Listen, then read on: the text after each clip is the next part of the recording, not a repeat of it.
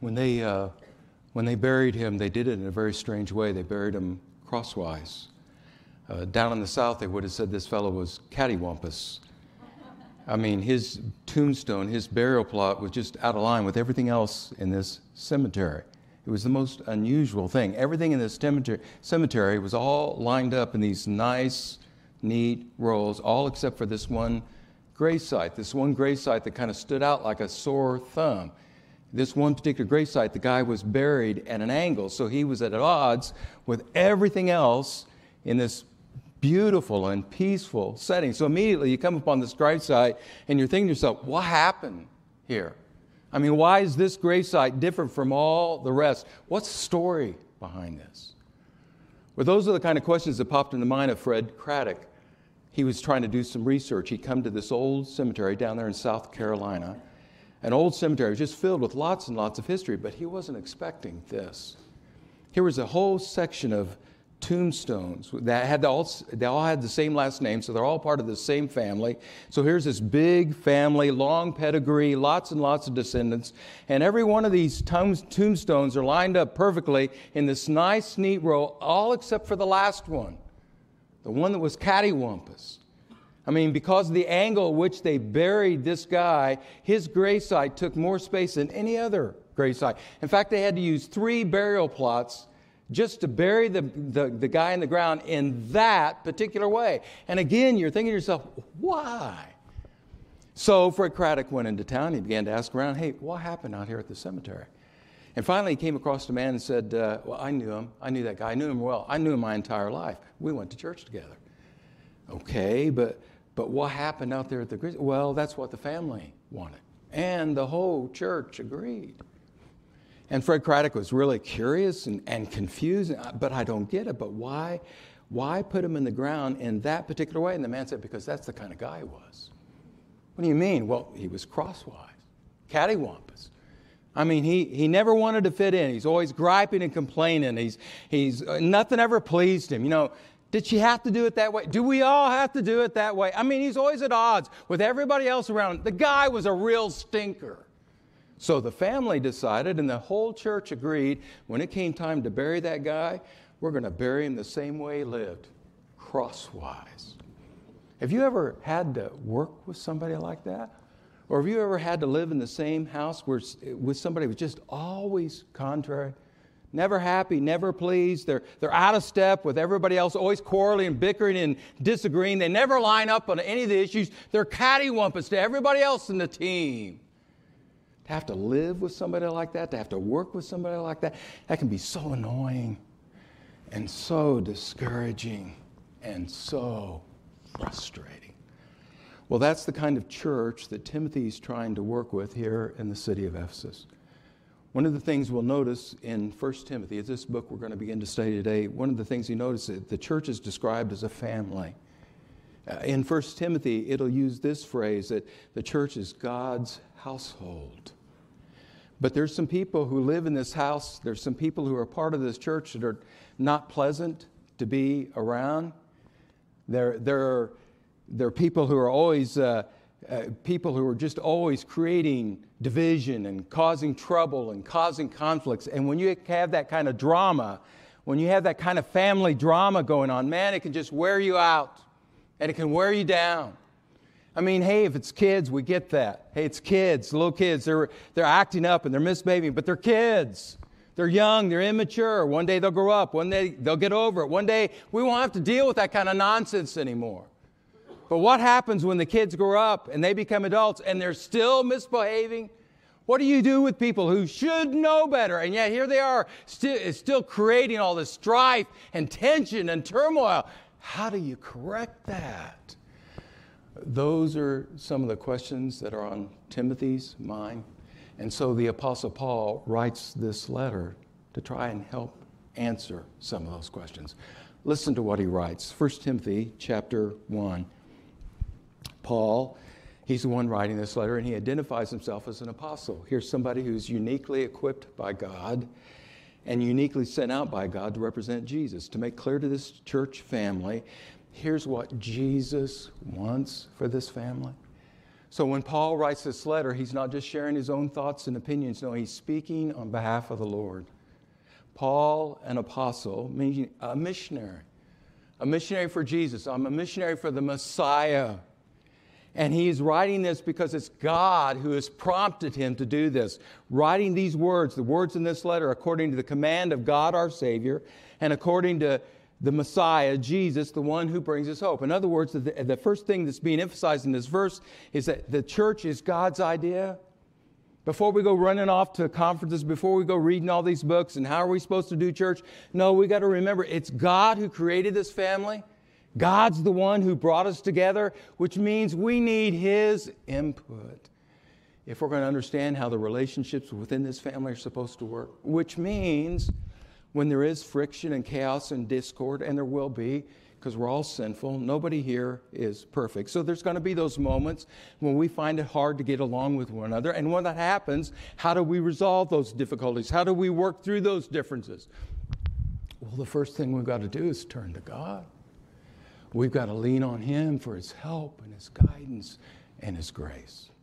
So it's God who's using Paul to write this letter. So here's God showing us his heart.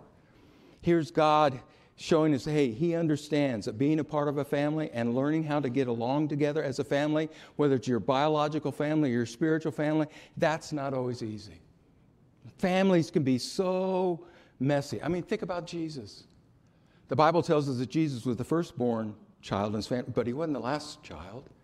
The Bible will tell us, Mark chapter 6, that Jesus had four brothers, at least two sisters. And the Bible will tell us in other places that there were times when the brothers and sisters didn't get along with Jesus.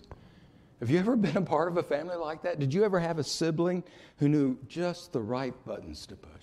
They knew exactly how to get under your skin and make you mad and make you sad. They knew exactly how to annoy you. Well, guess what? Jesus has been a part of a family like that too. In fact, Jesus understands that families like are, are like a piece of fudge. Here's this piece of fudge, and it's mostly sweet, but this piece of chocolate has a few nuts mixed into it. Did you have a few nuts in your family? Or could it be that you were one of the nuts that drove everybody else in that family kind of crazy? So, verse 1, it's God is using Paul to write this letter. And verse 2, he has somebody in particular in mind when this letter is going to be sent out Timothy. It says, To Timothy, my true son in the faith. We need to appreciate the relationship that was going on between Paul and Timothy. I mean, they've had this long time friendship. How did the relationship begin? It began way back there in Acts chapter 16. There we learn that Timothy, when he grew up in this home, he grew up in this biological family. His father was a Greek, but his mother was a Jew. So his mother follows Jesus, his dad doesn't. So we get this impression that for the longest time, as Timothy's growing up in this home, he did not always have this positive male influence in his life. But Acts chapter 16, Paul steps into the picture. He takes Timothy under his wings. He begins to pour into this young man's life. I mean, he just, day after day after day, he just invests himself in Timothy to help this young man to grow and develop as a follower of Jesus. And so, over the next 20 years, these two, Paul and Timothy, they work together and they travel together. They travel to places like Corinth and Thessalonica and Jerusalem. We even find a period of time where Timothy's there in the city of Rome while Paul's in prison at Rome. And over this 20 year period of time, the two of them, they will collaborate on a number of different projects. Uh, the, the team, they, they produced six of the, the books that we have here in the New Testament, books like Philippians and Colossians. And so, uh, over this 20 year period of time, if there's anybody who understands Timothy, if there's anybody who knows really, really knows how to connect to him and speak deeply into his life, it's this guy, Paul the one who has mentored him and taught him and trained him and discipled him. So, 20 years later, when Timothy finds himself all alone here in the city of Ephesus, and he finds himself in the middle of this really tough situation. And yet, one day, by the grace of God, he gets this personal letter from Paul. And Timothy drops everything. Man, if there's anybody who's got my ear, it's Paul. And if he's got something to say to me, I want to hear what he has to say. So notice the last part here of verse 2. Apostle Paul, right off the bat, as he's writing this letter, he's, he's wanting to give some encouragement to Timothy. And so he says, Timothy, hey, every day you're on my mind. You're always on my mind. And when you're on my mind I'm thinking about you, one of the things that I do for you, I pray for you. And of all the different kind of prayers that I pray, here's one of the prayers that I pray for you. It's the last part of verse 2. Grace, mercy, and peace. In other words, these are blessings that only God can bring about. This is something that only God can provide grace, mercy, and peace from God the Father and from our Messiah, Jesus, our Lord, our leader, our King. So, Timothy's learning two, letters, uh, two lessons. Number one, God's church, God's family can be a very messy family, which means sometimes other people in this family are going to hurt you. And sometimes when they hurt you, they're not going to apologize. I mean, I wish that weren't true, but there's some people who are really stubborn and really selfish, and sometimes they won't own up to the trouble that they're causing other people. Which means when that happens, when we get hurt like that, what we've got to be careful about is that we do not allow Satan to use that pain to cripple us and to hold us hostage, where our minds are just fixated on that person and all the, the turmoil that they're stirring up in our lives. And man, look at what they're doing to me. No. Truth number two. Number one, you will get hurt. But truth number two, when you get hurt, you got to understand this. Your family, your biological family, your church family, they're going to say and do some crazy, crazy things. And you cannot always control that. But what you can control is your response to them. Hey, I don't like some of the, the painful, awful things that they've done, but I can forgive.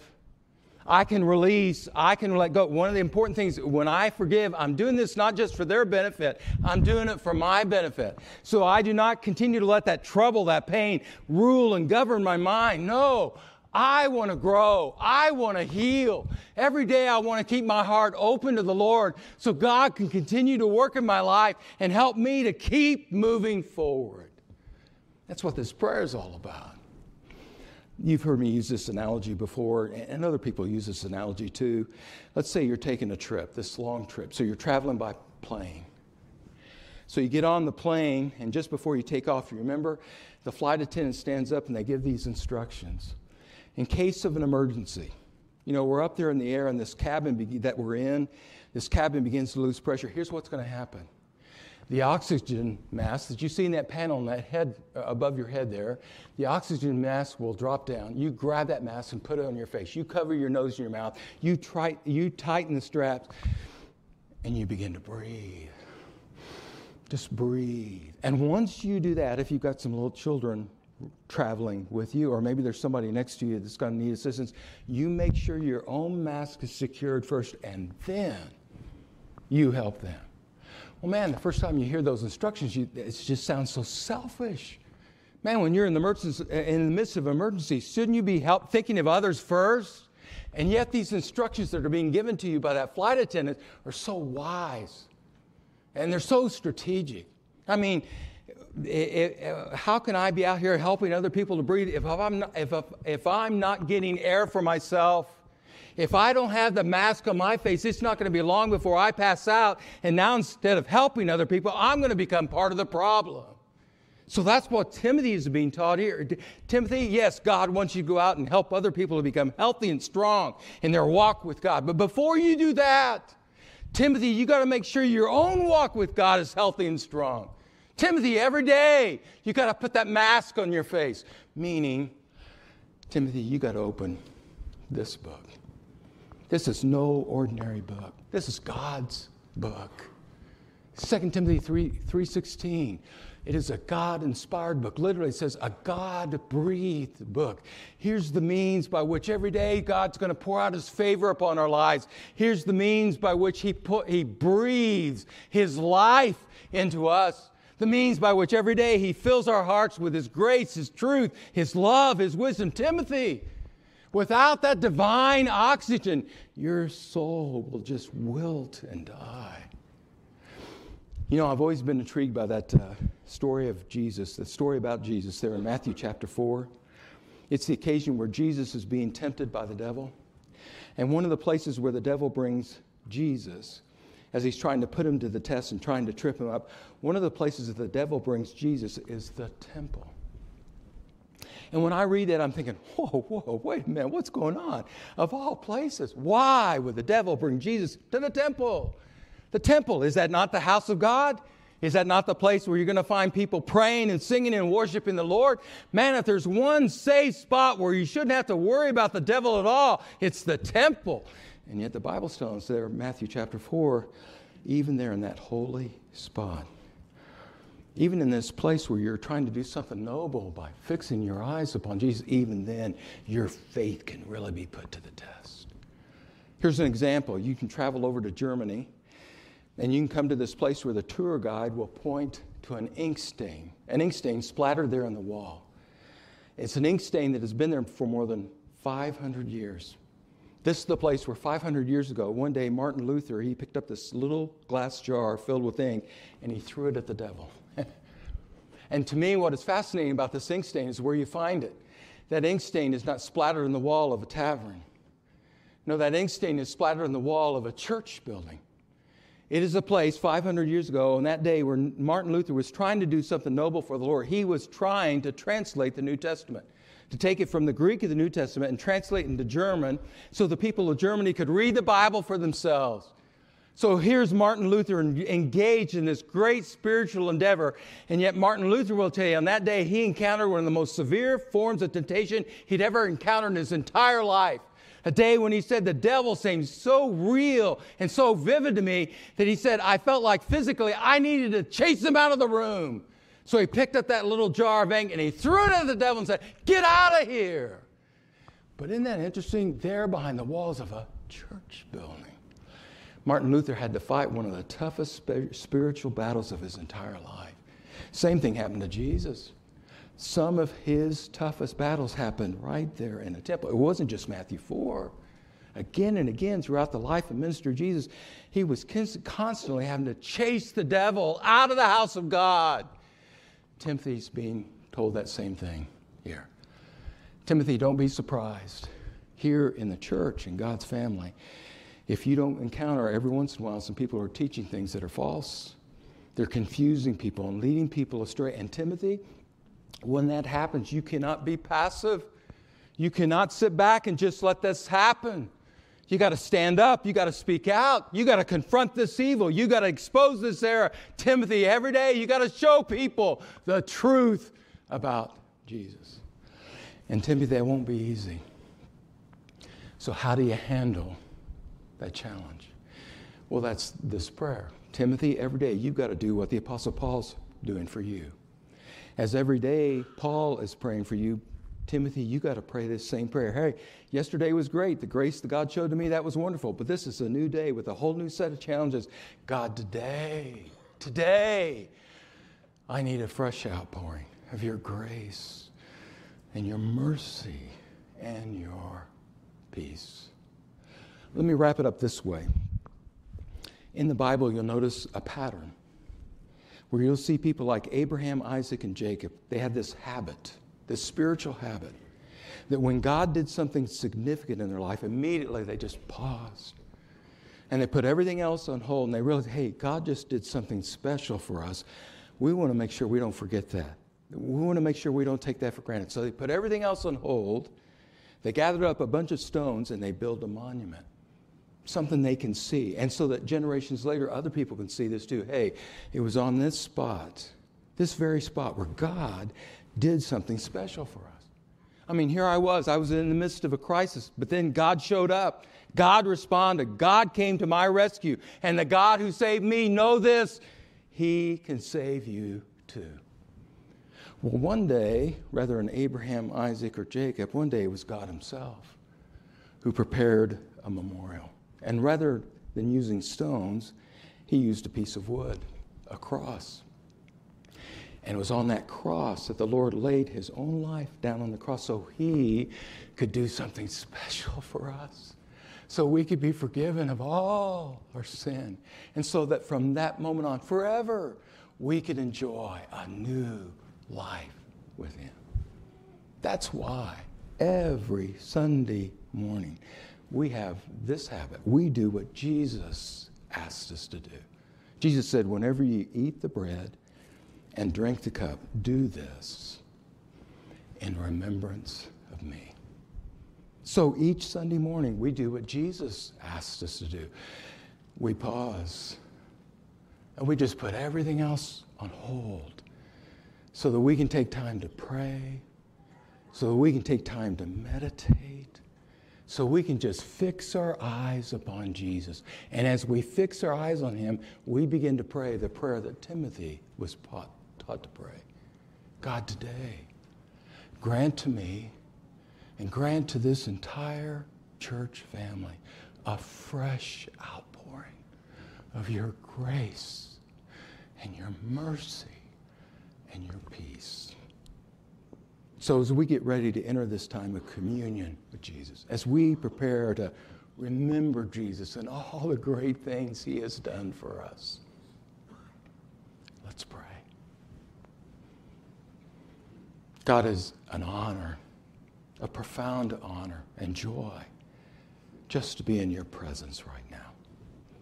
It is such a blessing to have a moment like this where we can just enjoy your company. God, use this moment to renew and restore our relationship with you. God, today, grant to us, every one of us as individuals, and grant to us together as a church family, grant us a fresh outpouring of your grace, your mercy, and your peace. And we pray for this in Jesus' name. Amen.